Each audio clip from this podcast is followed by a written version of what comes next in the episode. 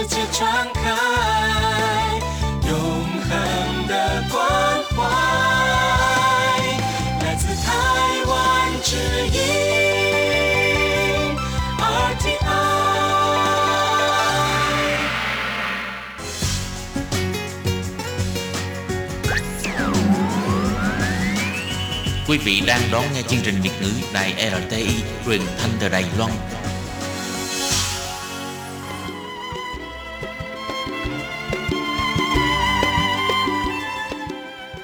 Xin mời quý vị đến với chuyên mục Tìm hiểu Đài Loan. Chuyên mục này giới thiệu về con người và đất nước Đài Loan. Hoan nghênh đón nghe.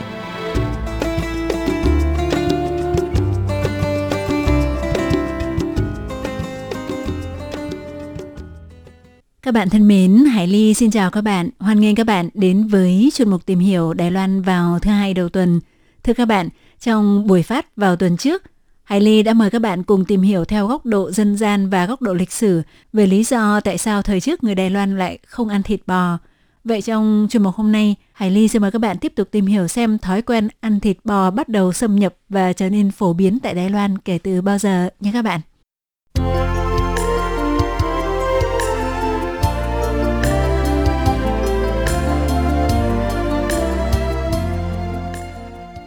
Các bạn thân mến, thì ờ, đối với những người đã sinh sống học tập ở Đài Loan một thời gian thì ờ, chắc đều từng thưởng thức món lẩu được nhúng bằng những miếng thịt bò đông lạnh thái lát mỏng tang. Khi bưng ra còn nghi ngút khói lạnh và không thể thiếu được loại nước chấm với thành phần chủ đạo là tương sa trà đặc sắc của Đài Loan, sa trá chẳng hay món bít tết bò từ các quán bình dân cho tới các nhà hàng sang trọng đã trở thành món ăn không thể thiếu được khi đi ăn ngoài hàng quán của người Đài Loan – Tuy nhiên thì ờ, người Đài Loan thời xưa vốn không ăn thịt bò, mà thói quen ăn thịt bò của người Đài Loan mới chỉ xuất hiện khoảng 100 năm trở lại đây và trở nên phổ biến trong vài chục năm nay mà thôi.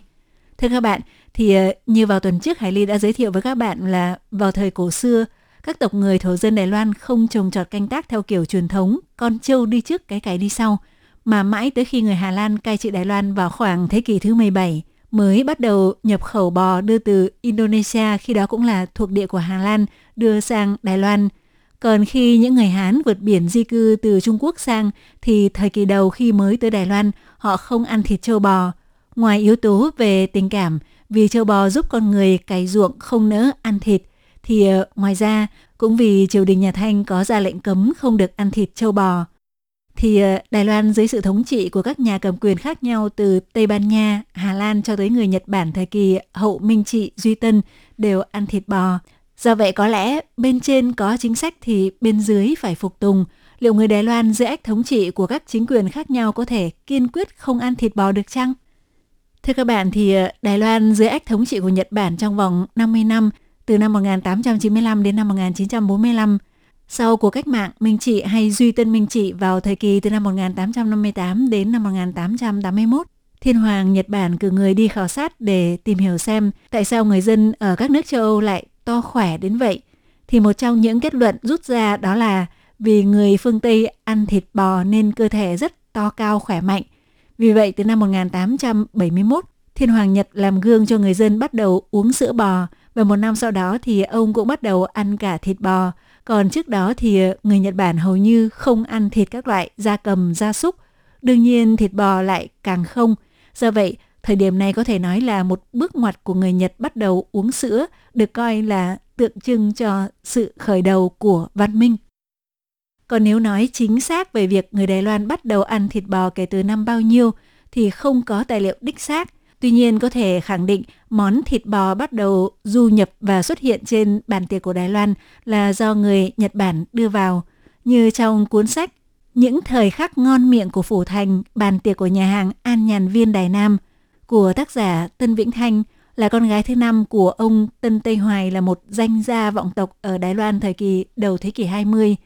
thì trong cuốn hồi ký gia tộc thông qua các món ăn này có nội dung thuật lại trên bữa tiệc thời niên thiếu của tác giả có xuất hiện món thịt bò sốt vang và còn viết kèm công thức chế biến. Bà Tân Vĩnh Thanh sinh năm 1933, vì vậy thời niên thiếu của bà chính là vào thời kỳ Nhật Bản thống trị Đài Loan. Qua đó có thể cho thấy vào những năm cuối thập niên 1930 đến thập niên 1940, trên bàn ăn của những gia đình Đài Loan giàu có khi đó – việc ăn thịt bò không còn là điều cấm kỵ như thời kỳ Đài Loan bị triều đình nhà Thanh cai trị nữa.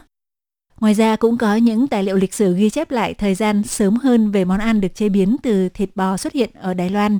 như cuốn Quốc gia, giai cấp và sự phát triển văn hóa thông qua ăn uống, món ăn Đài Loan thời kỳ Nhật Bản thống trị và giai đoạn đầu của thời kỳ hậu Thế chiến thứ hai, mà người chấp bút là giáo sư Trần Ngọc Vân, Viện Nghiên cứu Lịch sử Đài Loan thuộc Viện Nghiên cứu Trung ương Đài Loan có nội dung thuật lại rằng trong chuyên mục Món ăn Đài Loan trên tờ Đài Loan Nhật Nhật Tân Báo vào năm 1907 cũng đã xuất hiện thực đơn có món thịt bò sốt vang. Như vậy có nghĩa là vào thời điểm đó một bữa tiệc tại nhà hàng cao cấp ở Đài Loan có xuất hiện các món được chế biến từ thịt bò không còn là điều quá lạ lẫm. Ngoài ra thì ờ, từ rất nhiều các nghiên cứu khác nhau cũng phát hiện